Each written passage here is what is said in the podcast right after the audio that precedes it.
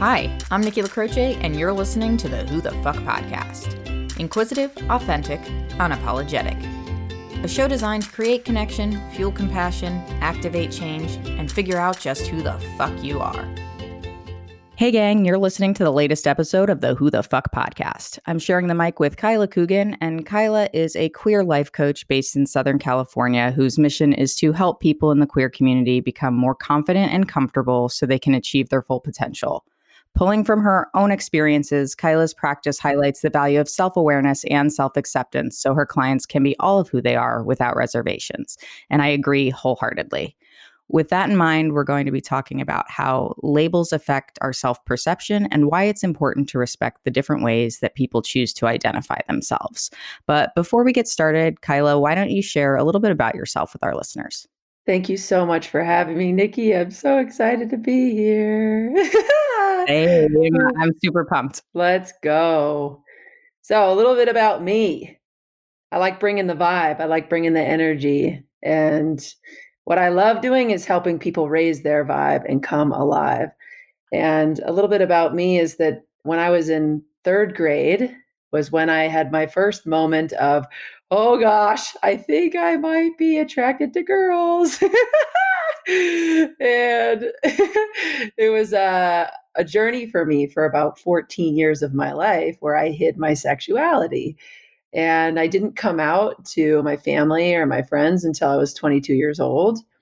And that period of time of hiding for 14 years, a lot transpired for me. I feel like I was hiding so much shame around who I was that what ended up happening is I really manifested all these different issues. I had severe anxiety. I had severe acne. I'm sure we're going to go into detail about all of that. But what I found along my journey was just it was all the hiding and all the hiding of the shame of who I was that led to so many issues in my life.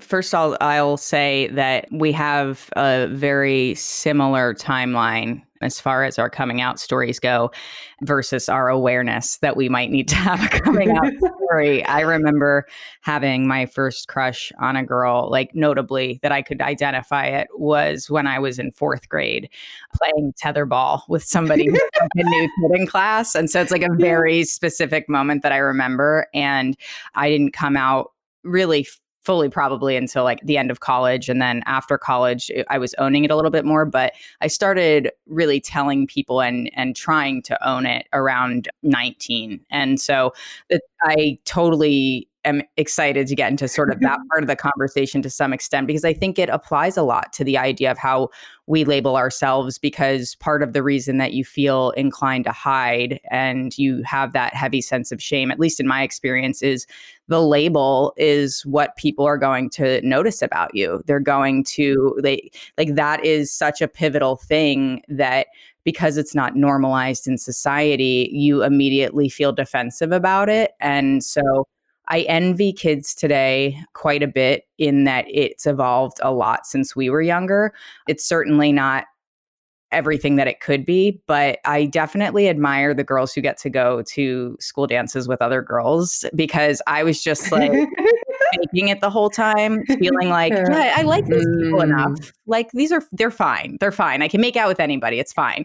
But like, but when it got to a really deep personal connection, I cared more about what people thought of the label than I really allowed myself to care about what they felt truly about me as a person. So I appreciate that you sort of led with that, because I think it gives us a really solid foundation to move forward with the conversation. Yeah. Thanks for sharing your story too. Yeah, for sure. It's gonna be an awakening for me, honestly. This is season 2. I spent a lot of time really getting to know people in my last season, and I think loosely alluding to a lot of things that I've been through and experiences I've had. And so I have been prompted by some of my guests and friends to open up a little bit more and take that vulnerability out of my own comfort zone and give myself a chance to really showcase that too. So this is a really fun conversation. I mean, fun in a way where it's like, it's not what it is. I think it's going to be really good for both of us to have somebody to sort of compare notes with.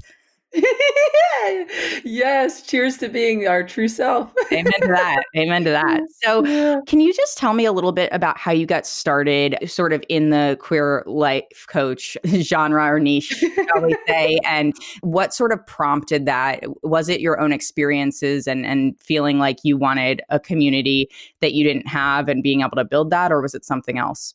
Such a good question.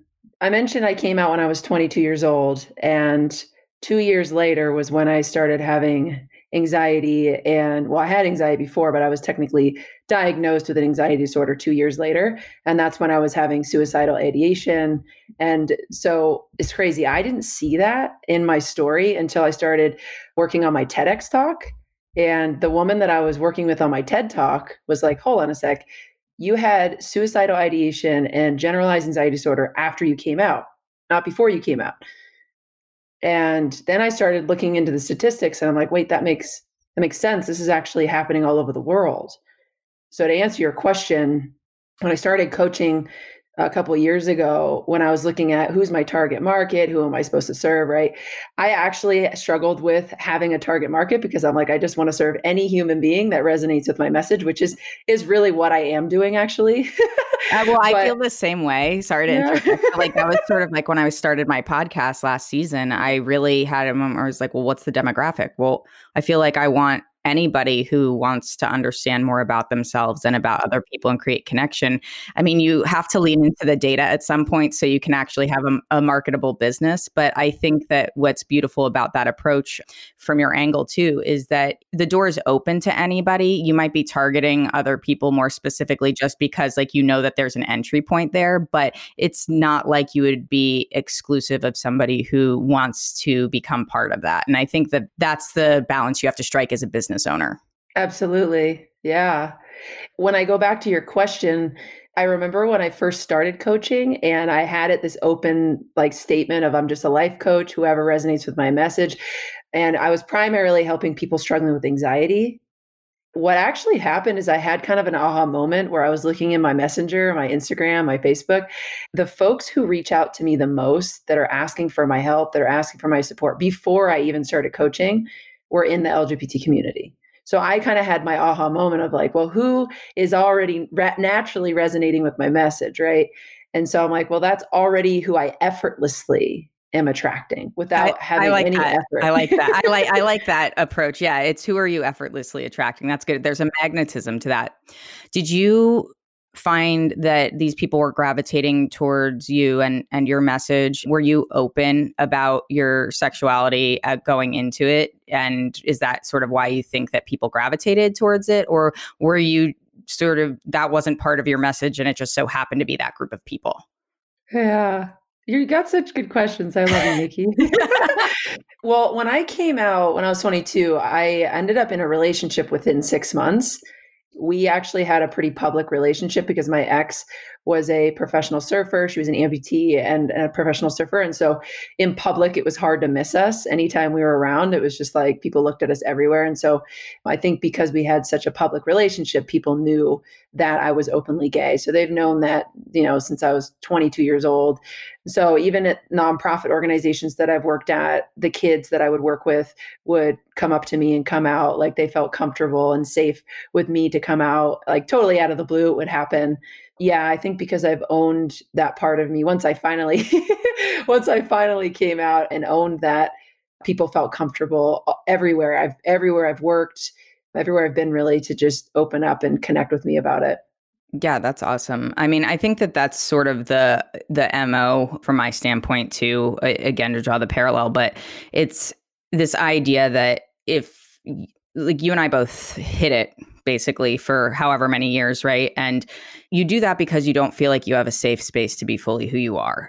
And this is something that I've been struggling with a lot lately because my parents and I have been in the throes of differing views on some things. And we had a bit of a turbulent year, the year that I actually came out to them. But this is sort of the caveat that I feel like I have to give, because the disclaimer should be that I love my parents. I think they're very genuine, kind-hearted human beings who do the best they can and mean well, but I think that they are very limited in their worldview, and that they also have a hard time understanding the relevance of some things in my life because they don't experience them. And we now live 3,000 miles away, so they really don't experience them. And so like, there's this part of it where in my life growing up, there was always, there's nothing you can't tell us. Nothing's ever that bad that you can't tell us, right? Like, you can come to us. And so there was the promise of the attention and the affection and the support.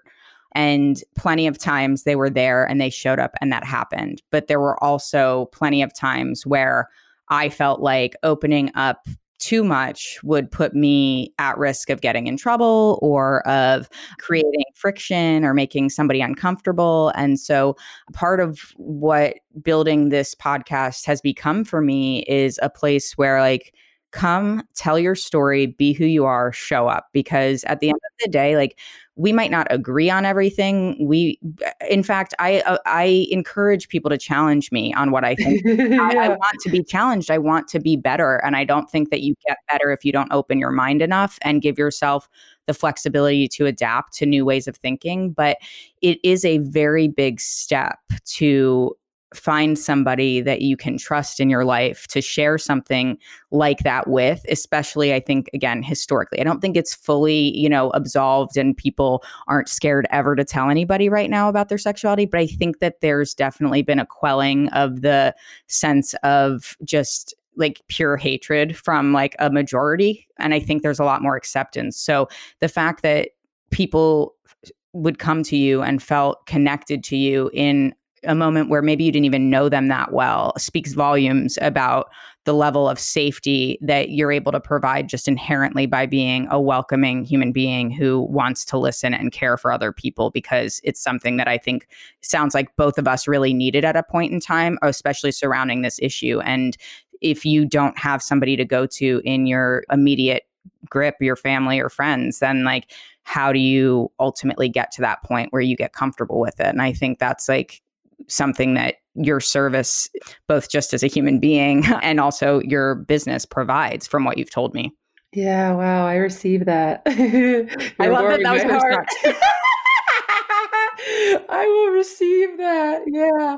It's so cool actually with you sharing that, because it is beautiful that people feel comfortable talking to me about their sexuality, because sexuality is such an uncomfortable conversation for so many people. And actually, Nikki, what's been so fascinating the last couple of years, now that I have a life coaching business and I'm open about the fact that most of my clients are struggling with their sexuality, it's interesting because it took it to a whole other level when it became my business. Because now when I'm publicly going around talking about what I do, when I first started, it was like, yeah, I'm a queer life coach. And people would be like, people would stop themselves like, wait, what? And it always opened up this interesting dialogue about, people would just open up about their sexuality, like boom, like, now, like here you are, like, let the floodgates open, right? Yeah. What's happened recently is I've had friends, I'm not naming anybody, but I've had quite a few friends out of the blue tell me that their whole life they've been heterosexual, and like all of a sudden they're like, oh, I'm kind of interested in the same sex. And like, I'm thinking about it. Or they tell me that on and off throughout their life, they've had sexual experiences with all sexes and they've never told anyone. And so what I'm finding is that the way I see it is that we're having a human experience. We're here to have an experience. So it's actually normal that as a human being, you're attracted to all sexes. It doesn't mean you have to have sex with everyone, but like, but if you want to, like, that's your prerogative. Exactly. Like I'm still attracted to men.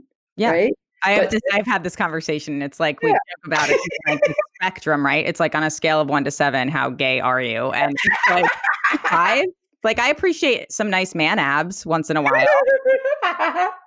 Yeah. I'm not going to hate on that. Exactly. Yeah. I mean, sexually, I'm way more attracted to women, and I don't have a desire sexually to be with a guy, but there's been men where I've been with them and that I'm just like spending time with, we're talking and I'm like, whoa, I feel attraction. This is weird. Like, what's going on?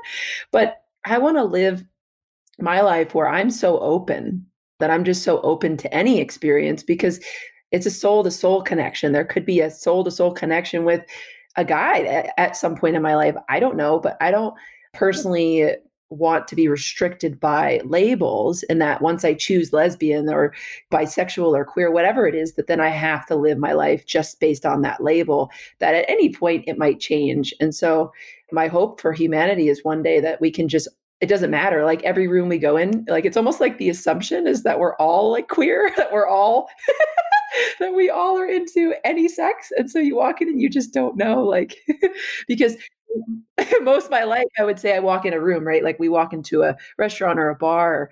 Most of my life, I would just assume there were like no options for me, right? Because it was like, well, if I'm a lesbian, there's no other lesbians here. So like, but I'm seeing now, wait a minute. I mean, I'm blown away, honestly, how much lately people are just telling me about who they're attracted to and who they want to have sex with. And I'm like, yeah, this is actually normal. It's just people don't talk about it. You're so spot on. And it's like, I love that. I just feel like I'm so excited that we're having this conversation right now, because it's like so few people understand this side of it that I have relationships with right now. And especially, like, you know, I am grateful and lucky that I have a very wonderful support system in my friends. But most of my friends would identify as straight or heterosexual, right? I mean, plenty of them have made out with girls because that's, I guess, what a lot of people did. But I do think that there is this element of it where I felt the same way as you. I dragged my roommates on my study abroad trip to like the oldest lesbian bar in Paris, completely shit-faced. And we got there, I ordered a drink. I was so stressed out and nervous because at this point I was still also like really like just figuring out how to actually talk to people and come out and really have that moment. And I would do it in the weirdest ways too and make myself uncomfortable in doing it, like try to bring it up casually, but like it wasn't at all. It was just awkward and uncomfortable. And in retrospect, I have massive, massive cringeworthy thoughts about it. But I do think that like those moments were terrifying to me. Like they were so willing. They were such good friends. They were so willing. My straight friends were like, yes, we'll come to gay bars with you. We'll do this. It's totally fine, whatever. And then I'd get there and I'd clam up because I'd feel so panicked about it. Like it's almost the opposite of what you described with going into a regular bar, which like if you call it, I mean, every bar is sort of like a straight bar. Retrospectively speaking about like my life when I was trying to date, it's like if I was trying to find a girl that I wanted to be with or hook up with or whatever it was, you would want to go to a gay or a lesbian bar because you would want to know with relative assurance that there's somebody there is actually potentially interested in you, not going up to a random stranger, hitting on them, and then feeling potentially mortified that you've hit on somebody who's straight and maybe is like, no, that's weird. Now my friends are like, I'd be flattered. And I'm like, I just don't think that that's how it was 15 years ago. I think that there was a lot more of a stigma. I think that gay men actually like had a little bit more wiggle room before lesbians did too. Not necessarily like men hitting on men. I think there's plenty of people who've been aggressive about that, but I think that there's maybe a little bit more variety sometimes in women that makes it really hard to tell. Yeah. Not to like obviously lump every single person who has same-sex tendencies into like you are or you aren't and you do or you don't seem that way. But there's specific characteristics about people that we'll start looking for and try to identify. And it's like, well, if that girl looks, quote, too straight, like I'm not going to hit on her because I'm afraid that I will be embarrassed. And you potentially miss out on these opportunities because you've already, to the point of this conversation, labeled somebody in your mind based on an assumption. And so it's sort of like this thing that we struggle with that like we didn't want to put ourselves in this box was inherently a box we put ourselves in because of the construct of society and how people have or have not been open about it, where it's like you go to a gay bar because you want to know you're around other gay people. It doesn't mean gay people aren't at that other bar. It just means that like you don't have the comfort level to take a chance on that because there's a risk to you emotionally in that potentially, or maybe there isn't. But for me, there was, and I always felt really challenged to identify as a lesbian that really like, you know, that was like the core foundation of who I was. Like I kept coming back to that when I came out was like, this is so small in the grand scheme of who I am. I think that there's a lot of power behind it, and it has helped formulate who I am as a person. But if you look at it strictly from like a relational standpoint, any relationship, like we should not be defined by that. And I think putting labels on people for their sexuality or anything for that matter, it just immediately forces us to segregate, not only be segregated by other people, but to segregate ourselves in the way that I was just rambling about. Yeah, but it's so true. And I swear it's hilarious. It's I just see so many people right now who are identify as heterosexual that might not be just heterosexual, right? I mean, because they put themselves in that box, that even if you were to go up to them at a bar and like hit on a girl that hadn't been with a woman before, but like there's actually an interest there that might not know how to act when it's happening, right? Because they're heterosexual, right? Oh yeah. So it's like it would be so fun if what was normal is just you could have sex with anybody, and I'll just be flattered when anybody hits on you. Yeah, exactly. Yeah, just exactly. Close the window, right? If you're a creep, just leave. Like I don't care what gender you are. Like, I don't need you to be weird, but I agree with you. And I think that that's part of it, right? Is like, we want that sense of belonging. And historically speaking, labels have been a way for us to identify where we belong. And in reality, I think that they're extremely restrictive and they create less belonging because it puts limitations on where you feel like you can exist as your whole self. Yes. Oh my gosh. So much, which is exactly why it's been so hard for me to put the queer label on my life coaching business, because it's like there is a box that's being placed in this. And when I started to market that, I actually had to stop and look at statistics in the LGBT community for me to like pause and really look at my why and why am I doing this? Because ultimately with my business, I do it because it's my mission, it's my purpose, it's what I'm here to do. And I do it because I love it. And the money comes secondary, right? What popped for me was that I actually had to use that language in order for that community to even feel like they belonged. There's a attachment to those words. So when they feel safe to go to somebody that is openly saying the words queer or LGBTQ. In fact, I don't know if you saw the recent Trevor Project study. I haven't seen the recent one, but I'm very familiar with them. And for anybody listening, that's going to be the Who the Fuck for a Cause that Cuyla's episode supporting. So make sure that if you can donate, you do. We'll set up the link whothefck.com/donate for the Trevor Project. But continue, please. Yeah. Thanks for dropping that. I'm grateful that you have that as an opportunity here to donate to them. But yeah, they did the largest study ever on LGBTQ youth this year in 2020. And they studied 40,000 youth in the LGBT community. The thing that popped the most out of what they found was that 40% of the youth that were studied there, so around 15,000, 20,000 of those youth, were harming themselves because their identity was not being affirmed. That's heavy. So I want to back up for 1 second and ask you specifically about the terminology for the word queer. So I always joke around that I'm a bad lesbian. It's like the gayest thing about me is that I have a wife and probably how I dress. But I do feel like the word queer has often eluded me. So would you mind sharing how you would define queer specifically because you use it in your business? Is it more of a generalized term to try to encompass the full LGBTQA plus, you know, the rest of the alphabet that we're probably going to fill in on the blank? Because it's like, that's how ridiculous labels are, by the way, is that like we've gone from like LGBT, LGBTQ, LGBTQA plus. Like, it's like, just then stop labeling it if you have to have so many fucking labels. Yes. Oh, yeah. And okay, so I'll answer your question about what queer is, but also on that point, in that Trevor Project study, they found that the kids are using over 100 gender pronouns and over 100 for their sexuality. So I know nothing. I am not woke. No, but see, I don't know. I was looking at the list and I'm like, what are these? Right? And so the kids are choosing out of 100+ labels. And that's the core problem. That's actually the core issue. How do you identify? How do you identify? Like, I can't even take a fucking standardized test. I wasn't even good at this when we had two options. Right? I mean, when I was a kid, I just saw it as gay. Yeah. Yeah. I was like, I like men or I like women. And it was really just like, it was pretty black and white at that point. Yeah. But that's the thing too, is like the shades of gray have expanded so much. And I mean, it's a really amazing thing in the sense that people have gotten to a point where they have the freedom as much as possible to be able to make that choice. But I feel like that's a lot of pressure also to get it right. Yeah. And that, what you just said is what I feel like is happening is the kids are trying to get it right.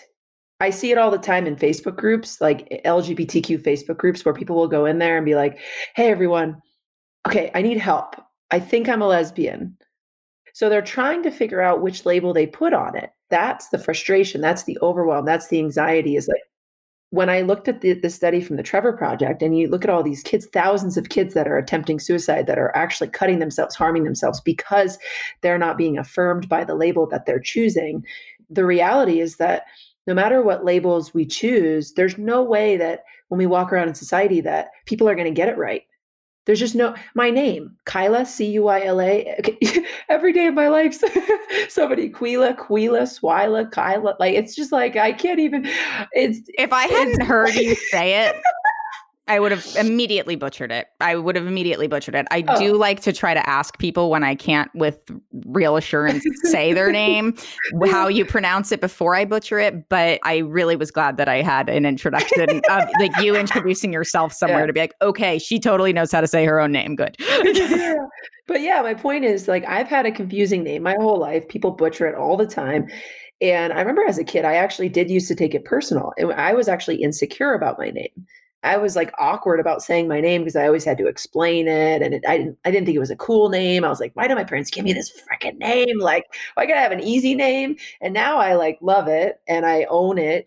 But it's so like crazy, like how much a label can impact someone's life. And so to go back to your question about queer, what you said is how I see it.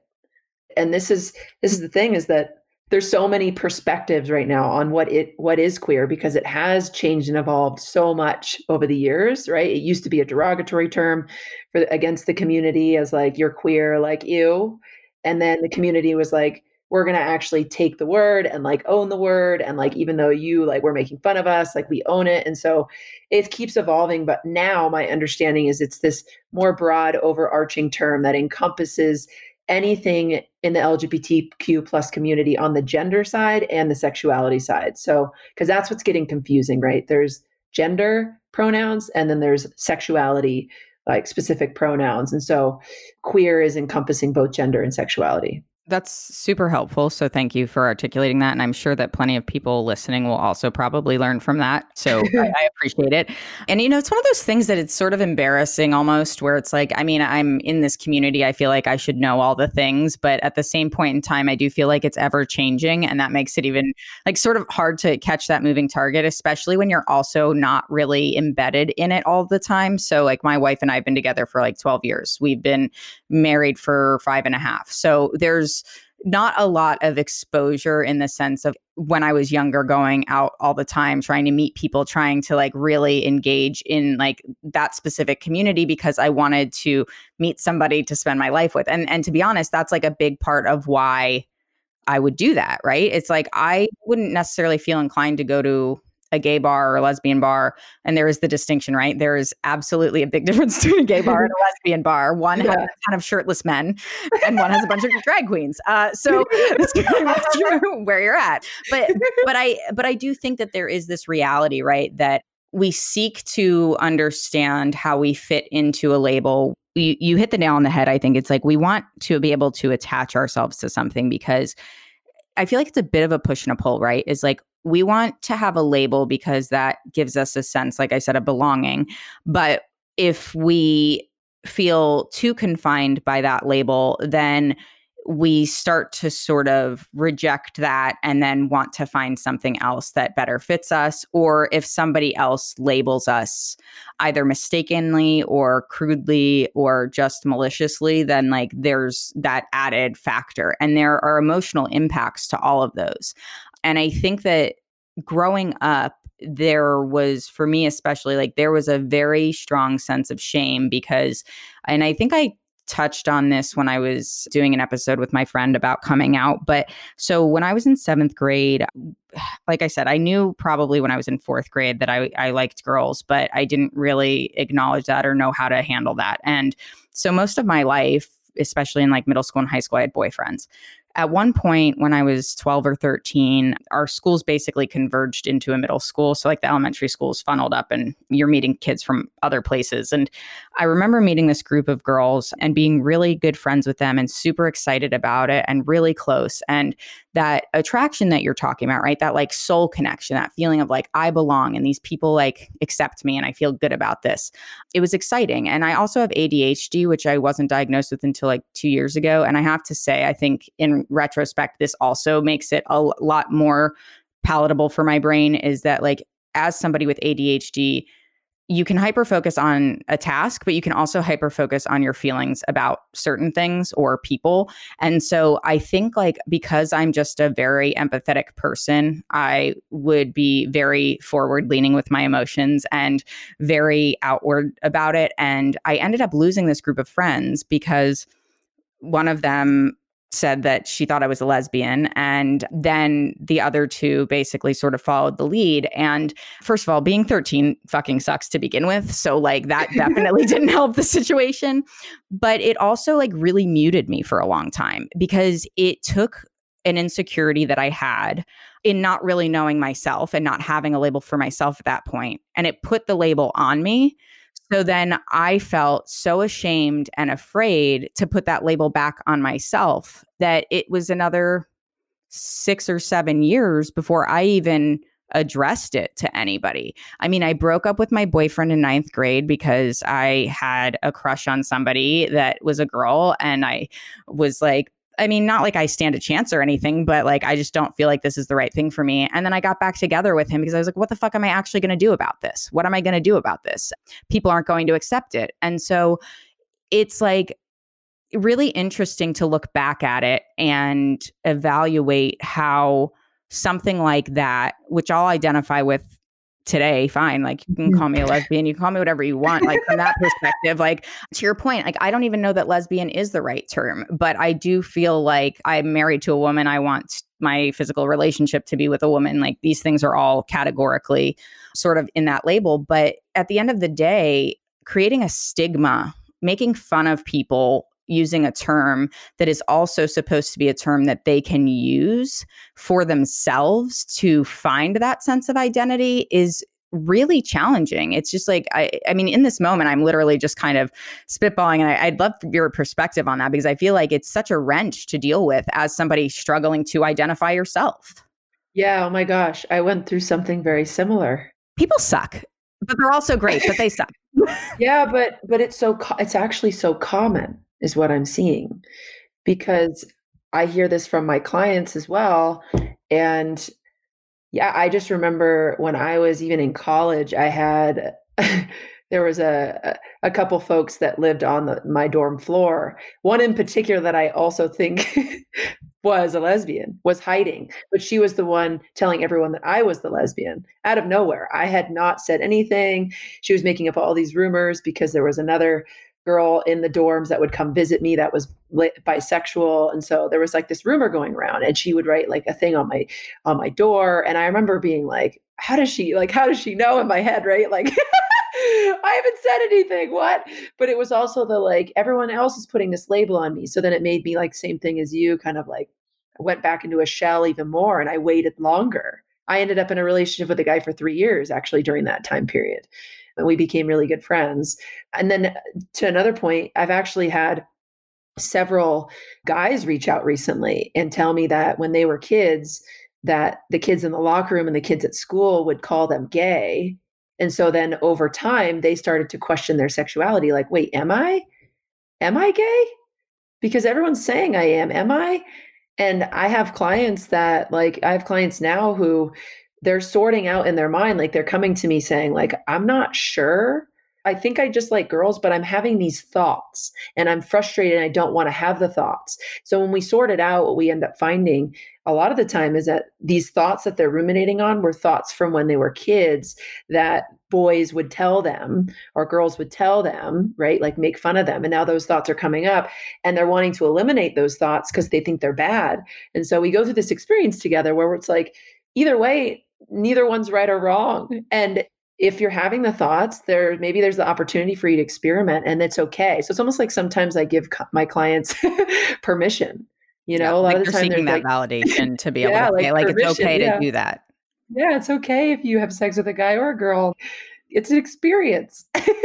Well, and I love that you keep referring to it that way too. And just in general, that like life is an experience, right? And I think sometimes we forget that. I think it comes back to the idea of being able to find yourself in the present moment, which you were sharing about your anxiety. I was diagnosed with generalized anxiety a couple of years ago as well. You know, my wife by trade, I probably mentioned before on the show, is a behavioral therapist, and she's done it for many years with children with autism. And so I've learned a lot about mental health, just in general, and mental conditions as a result of being around her and her knowledge. I've also gone to, in the past couple of years, this I've definitely mentioned on the show, a shit ton of therapy. And I do think that one of the things that you said about things coming up from childhood, it's really easy to refute it if you don't allow yourself to go back and really examine it. But looking at it now, one of the things that's come up for me, and this was super, super challenging in therapy to get through, was having the turbulent relationship with my parents when I was coming out was super, super hard. There were a lot of sort of knockdown, drag out fights as far as verbally with each other. And it wasn't this like condemning of my sexuality in such an explicit way. And I think that's important to mention because my parents were never like gay bashing me. You know what I mean? Like it wasn't like they were like, we're going to disown you. Like they were not that extreme. But I think that it really didn't occur to me until recently how much that impacted me. And to this day still, because of the things that we're going through right now, it's just bringing up a lot of those same feelings. Like it's a matter of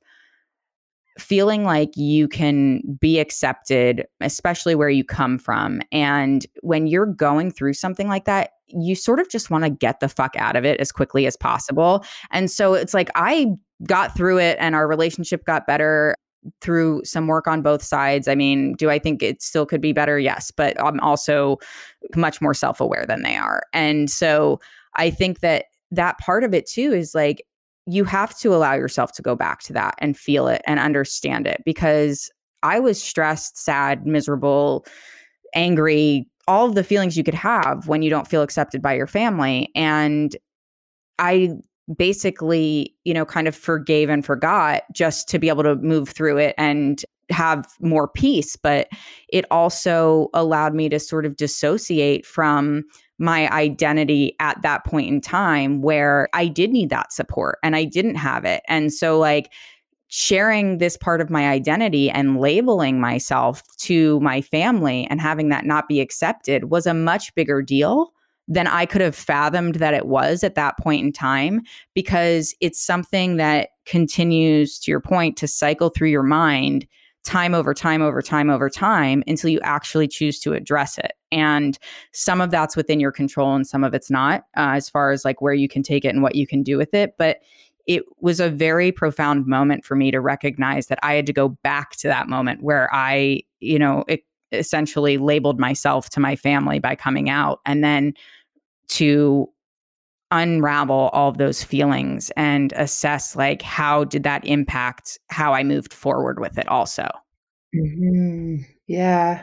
And as you're sharing that, and I want to say thank you for sharing your story too, because it's, I'm getting so much for your vulnerability as well. And, you know, what I've been really fascinated by lately is that all human beings come out in some capacity of their life. And so we're talking about right now, we're talking about coming out, their sexuality and what that was like with your family and what it was like for me. But I think if we bring it back to the human conversation, what if all human beings come out?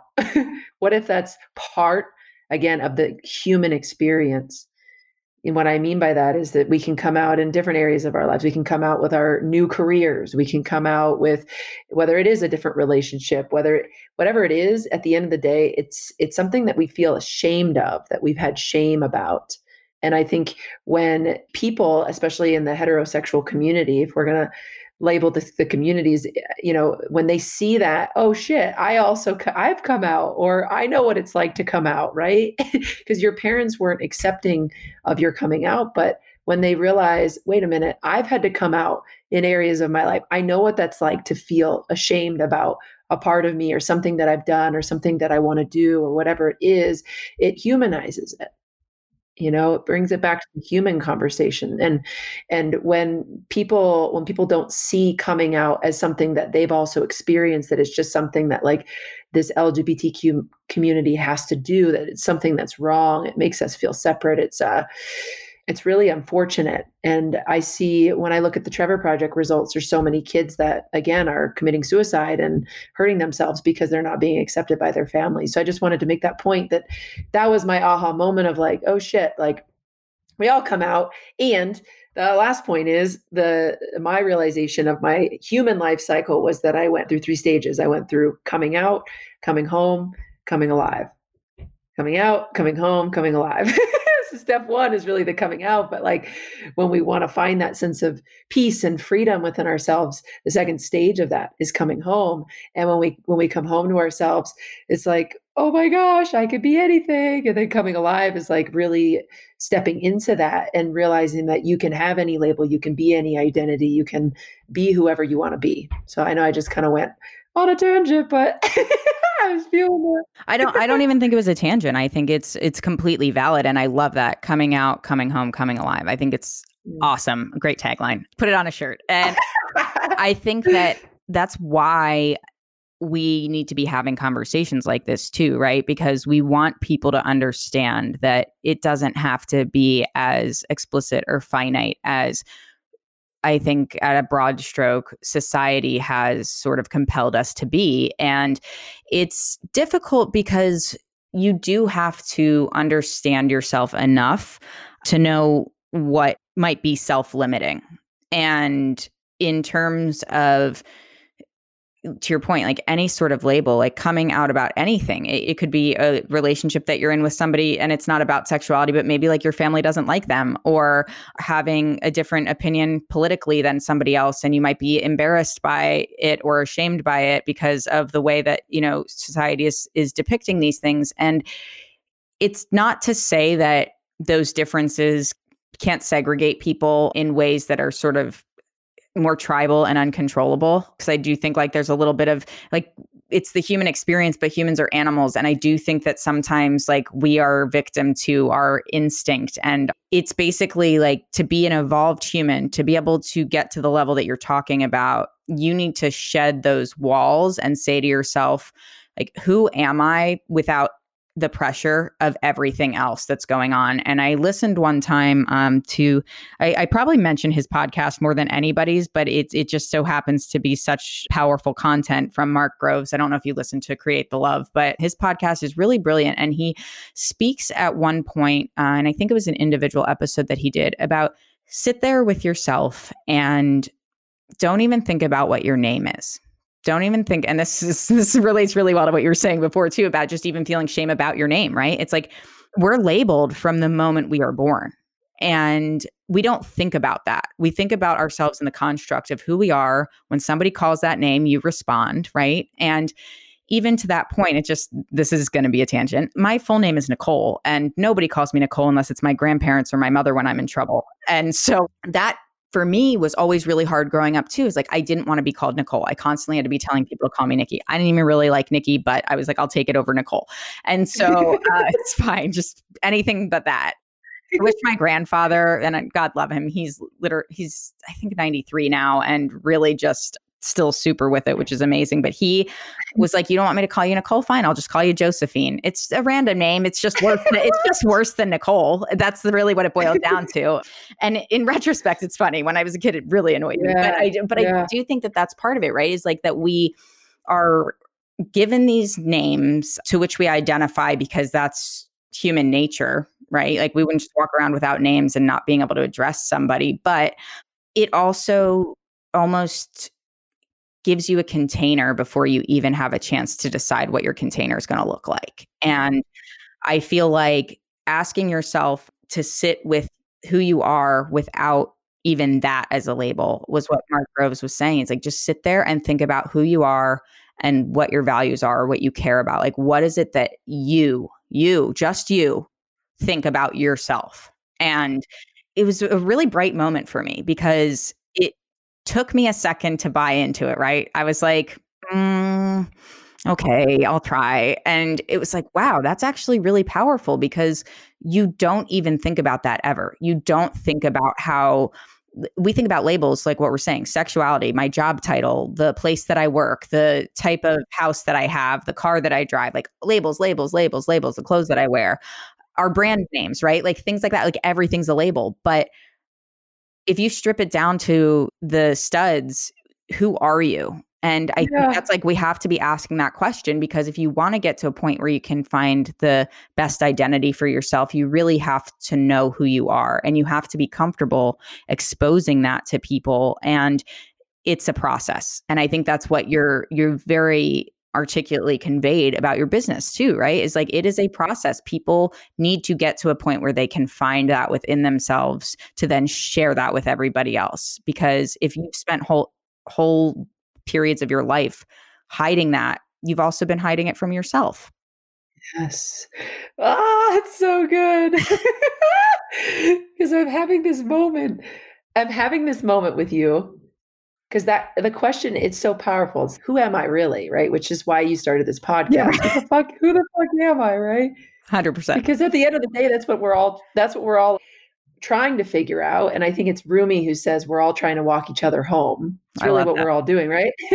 And what you're sharing is when you push aside all the labels and you just sit with who you are, that was my coming home moment, my realization of, holy shit.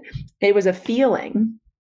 And the feeling was, I am love, pure love. That's who I am is literally pure love. It's because we're energy. At our core, who we are is pure energy. And the moment I actually felt it was when it was like, whoa, it felt like I went up in an elevator in my mind. I went whoop in an elevator. It felt like I was looking down. I was like, oh my gosh. And it felt like I was in a jacuzzi. I was in like a hot, warm jacuzzi in my body. And there were no other thoughts. And that's how I knew, well, wait a minute. This is what's here right now when I'm not caught in thought. This is what it is. This is what I am. And so it was my like coming home moment of like, I am peace. I am love. I am that. The thing I've been seeking my whole life when I would get a new job or a new relationship or whatever. I already am that. It's an illusion. Once I get the relationship or once I get the car, then I'll feel the love that I'm seeking. And it's no, actually you are that. So when I work with my clients, that's the most fun thing ever. Seriously, Nikki, when I'm with someone and they have their moment, they have their, oh my gosh, happened today. Actually, we were talking about freedom. We were just exploring like, what is freedom? Like, what is freedom? What is it like to feel free? Because my client's like, I don't know what freedom is. How do I get freedom? Where is it? Right. And so we explore it. It's like she has this moment of, holy shit, I'm already free. And it's each individual has to see it for themselves. They have to experience it for themselves, you know. And I was in tears and like witnessing her in tears and like after dancing and celebrating and just to see somebody feel a sense of liberation from all that noise in their head and be able to just be themselves is like the most freaking rewarding thing in the world. Yeah. I mean, and kudos to you for that too, because I mean, I know it's the journey of self-exploration and it's the people who are coming to you who want to get to that point. So you help them facilitate that. And at the same time, it takes it's like the thing my wife hates when people say to her about working with children with special needs is it takes a special kind of person, but it does take a special kind of person to open up your heart and give people the space to show up that way. And not just to show up that way, but to actually not show up that way and go on the journey with them so they can come to that. And I felt that way in therapy myself, where you kind of start talking and then all of a sudden you're like, wait a second, I think I just figured that out on my own, but I just sort of needed somebody there to like witness it, the revelation occurring to get me on that thought pattern. And it's a revelation once you get to a point where you can set aside all of the bullshit, because what you said about, I am love, I am peace. There was a guy that I used to work with who's a friend of mine who very spiritual, very connected to himself and his wife, very similar. And at first I was pretty intimidated by it in the sense that like I was probably a little, I don't know, dismissive, but not in like directly to him, but just that like I wasn't sure like if I bought into it. I did this to my therapist too. So it's like pretty, I'm just like skeptical about self work, but I'm like, I don't know if I believe it. And then all of a sudden it works and you're like, oh, cool. Great. I'm on board with that then. I just needed a minute. But you have to go in with an open mind. Right. And he would say things like that. Like I'm love, like we are all love. And I always say that I firmly believe that there is more good in this world. There are more good people in this world than there are bad people. The unfortunate reality is that a lot of the bad people have the power and the money, and that fucks over a lot of the good people. And then people compromise who they are because of things like that.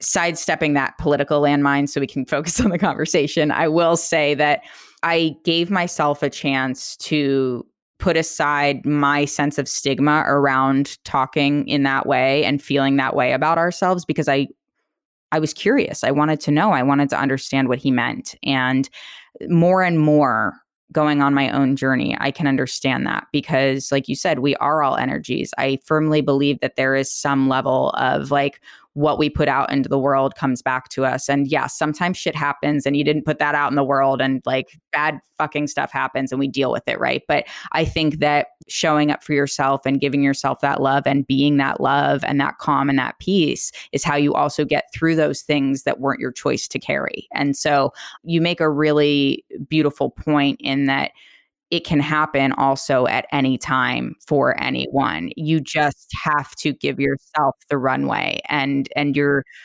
coaching provides that for people, and it provides it for people who are in the thick of it, trying to figure themselves out and having been in that moment in a relatively solitary way.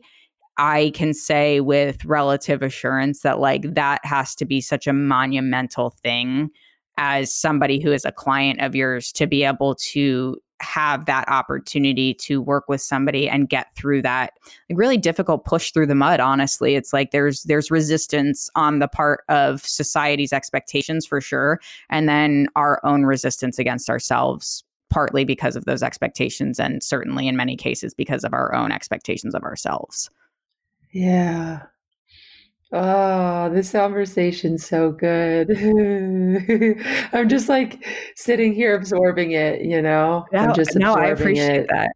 And I wanted to ask you, do you feel like there is something that stands out to you as an opportunity as society for us to modify our behavior that really, as we've been discussing this whole time, sort of inherently puts us into boxes? We want to label ourselves. We want to label everything to fit an expectation. Do you think that it's realistic that there could be some sort of societal shift in how we approach that? And if there were, do you have an idea of how you might see that maybe starting?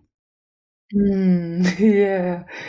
Oh, I love this question. It's such a good question because it's like, how do we change the world? Yeah, basically, it's a loaded question. So what are you going to do to change the world? Yeah, so a couple things. One, for me personally, I'm working on my TED Talk. I can't say what it's going to be exactly, but for me personally, there's an opportunity in that to share the message and have a deeper discussion with humanity about labels. I think the biggest thing is community.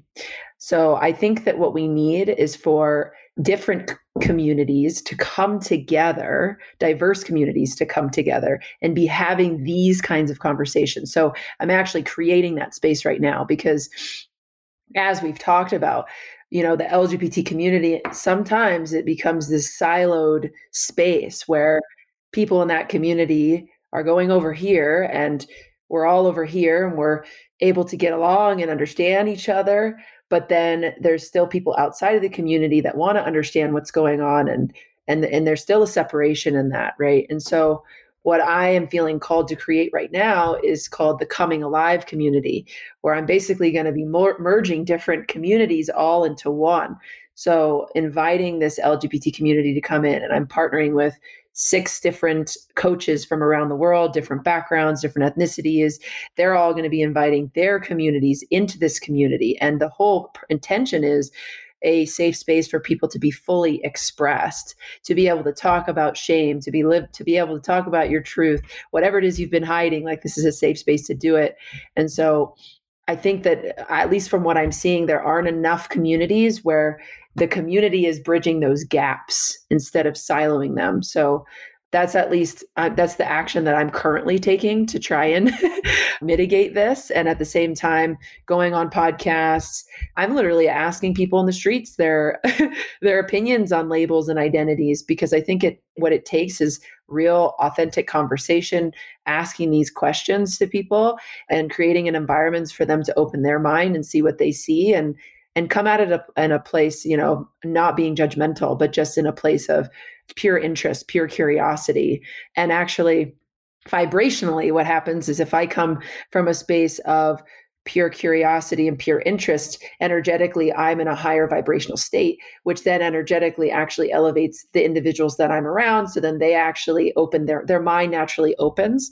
And so they end up feeling more free to express themselves. So I think, to answer your question, it's a couple things. It's asking these powerful questions, going on these interviews, doing this TED Talk, and then building these communities. So if there's anybody that's listening and they feel called to be a part of the Coming Alive Community, it's comingalivecommunity.com. It's a free Facebook group. Also, if you feel called to start communities, like, that's what I invite any, I think community is the answer to so many problems in the world. When we actually come together and we're able to express ourselves and share ideas, that's how we're going to change the world. Yeah, it's a great response. And I'm super excited to see how the Coming Alive Community continues to grow and to be part of it and to share in that as a part of it and to see your success and the collective success of that group, because it is, in my opinion, also what is going to allow us to become really, I think, the society that we want to be, many of us. And I loved that you spoke about the curiosity and leading with that, and that the approach to it is something when you do it in a specific way without aggression or intent to prove a point, that you are actually letting people share with you in more of an unfiltered, unvetted way. And that's when you get honesty. That's when you get authenticity. And I fully support that. The tagline for the show is inquisitive, authentic, unapologetic. And so you've got like that, you know, curiosity and I want to be authentic and I don't want to say I'm sorry for it, because I'm sick of feeling shamed about really wanting to connect with people. And so I think that idea about being vibrationally higher and having sort of that awareness, right, is something that I've become more and more interested in and learned a lot more about as well. This was similar to what I was saying about, you know, we are love. Like, one of my friends, same person, had said this to me and I was like, yeah, vibrations, totally. But when you do the work and you really look into it, I mean, there's so much validation there too. And you start to be able to peel back those layers of expectations that have been around us our whole lives and shed that, so you can actually really see what's going on around you and how you genuinely feel about those things also, because the sense of identity that we seek for ourselves is one challenge, but there's also the sense of we have to be willing to restrict our use of labels because restrict might not be the right word, but I think we need to remove the idea that everything has to be labeled in a certain way. And we need to start exploring the idea of a bit more ambiguity. I think that there's times and places for labels when you have to actually be organized and get things done. Like, don't get me wrong. Right. It's not like nothing exists. Time isn't real. It's fine. But like, but I do feel like we have to recognize that labels can devolve or become irrelevant, and new labels might become more relevant. And I think that speaks a lot to, you know, the use of pronouns today, having just even having that conversation about what pronouns do you want to be used for you? How do you want to be referred to? Giving people the option to speak for themselves instead of asking other people to create that label for them, and respecting that it is a choice that any of us get to make and change at any point in time if we feel like that's what's being true to ourselves. And the umbrella statement over all of this is, I don't care who you are, what you call yourself, how you identify, in the capacity of like, that shouldn't determine if I do or don't like somebody. If you're a good human being who has a heart that wants to help people, that wants to feel fulfilled, that seeks to create a life of meaning, then call yourself what you're comfortable with, be a good human being, and I will respect that, and I will take the step to action that and proliferate that on somebody else's behalf so I can further this conversation and make sure people understand why it's important to do that. But I will say, rules don't apply if you're being a dick. Generalized label, if like you're a jerk, like, I mean, I'm just not really going to care that much about it. But that's also the thing too, is like, you don't need to allow that stuff to carry weight if you have a sense of self that allows you to direct your energy towards things and people that value that more. Mm-hmm. Yes. Wow. As you were sharing that, the other thing I was going to mention when you asked me this question was that, you know, another thing I'm feeling really called to do is create a community for LGBTQ leaders around the world, for us to be having these conversations. Because, you know, just to kind of sum up, I mean, everything we've talked about today, you know, everyone has their own perspective on all these different labels. And then in the community, everyone's running their own initiatives. And so my question is like, are we actually, like, as a community, like, are we actually achieving what we're trying to achieve here? And what are we trying to achieve here with all these labels?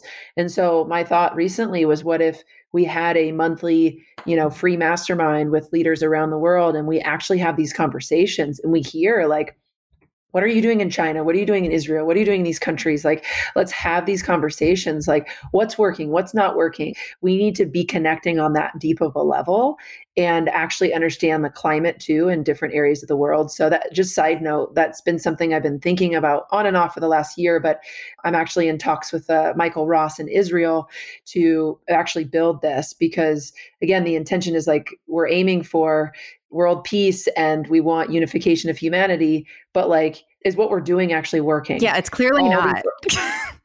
It's definitely not working. Like, but I don't think that that's like, that's not on us in the general capacity right now. I think there's a lot of fucked up stuff happening, but I agree with you. I think that that's a brilliant mission. And I love that you're taking it to the next level of not just expanding and saying, we need people of different cultures and ethnicities within our region of the United States, but like, let's really get a global view of this, and let's pay attention to how people are being treated effectively everywhere, because how can we have a sense of community as humans if we aren't addressing that? And it doesn't have to be this stigmatized, uncomfortable conversation that I feel like a lot of people want to make it. It can literally just be, as you've really been expressing this whole time, human to human, what is it that we need to be doing to address the pain points that are plaguing so many people here that really, at the end of the day, are so fucking irrelevant to who, like, the labels matter in the sense of like, you want to feel aligned to something, but they don't matter. They don't matter. None of it matters. Like, you matter, you matter. Yeah. And yeah. And people need to feel that they matter. And if they feel that they matter and they feel fulfilled, Data shows that if you are more fulfilled, then you will be more productive and you will be happier. And it's like, so these things just, it's sort of like if you exercise enough, your endorphins go up and your anxiety goes down, you know, like there's a component of that to your sense of fulfillment. And I think that coupled with how you want to approach that at a global level is something that is super important to how we build on our global community. And I'm impressed and just really, really grateful that you've come to this conversation with such an open mind and open heart and so many good ideas and thoughtful responses, because I feel like this is a conversation that has enlightened me so much. So I can only imagine what it will do for our listeners, but this has been such a wonderful conversation for me, Cuyla. Before we sign off, was there anything else that you wanted to say or chat about? Because I mean, I could go on for hours and people would just say, or they're going to shut up already. But this has been really, really wonderful to hear your perspective. And I'm excited to just keep in touch and keep this conversation moving. I'm just grateful. I just feel super grateful for this opportunity. Truly, it's enlightening for me as well. It brings me so much joy to have real, authentic combos. So thank you so much, Nikki, for having me. Well, gang, that's all for this episode of the Who the Fuck podcast. Thanks for listening, and a big thank you to Cuyla Coogan for sharing her story and her time. To learn more, visit Cuyla Coogan, that's CuylaCoogan.com. And you can sign up for the LGBTQ+ Leadership Mastermind event that Cuyla's hosting on December 13th. Visit the Eventbrite link in our show notes to sign up now. Or follow Cuyla Coogan on Instagram for more details and to get updates about future events. This episode's Who the Fuck for a Cause is in support of the Trevor Project. If you have the means, visit whothefck.com/donate to contribute and help provide access to information preventing suicide and Trevor's unique resources for LGBTQ youth.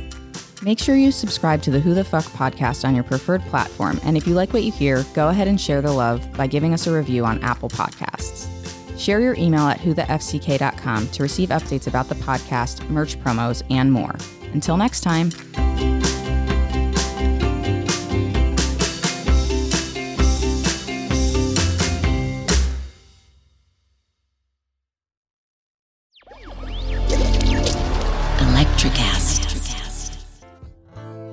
Welcome to Tuning Into Sound Wellbeing, where we harmonise your mind, body and soul.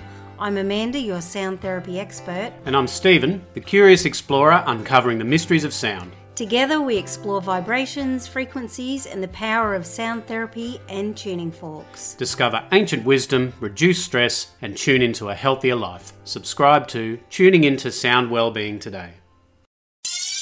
Hi, I'm Mark. And I'm Peter. We're the founders of ElectroCast Media, bringing you great podcasts like Nightmare Road Stories, Tech Talk Revolution, and Bodacious Minds. ElectroCast networks include Ruby for female empowerment, the Best Business Network, and GPN for geopolitics. We built this company to create community and amplify diverse voices, and we really appreciate your support. So, keep listening to ElectroCast podcasts and hear the culture. ElectroCast.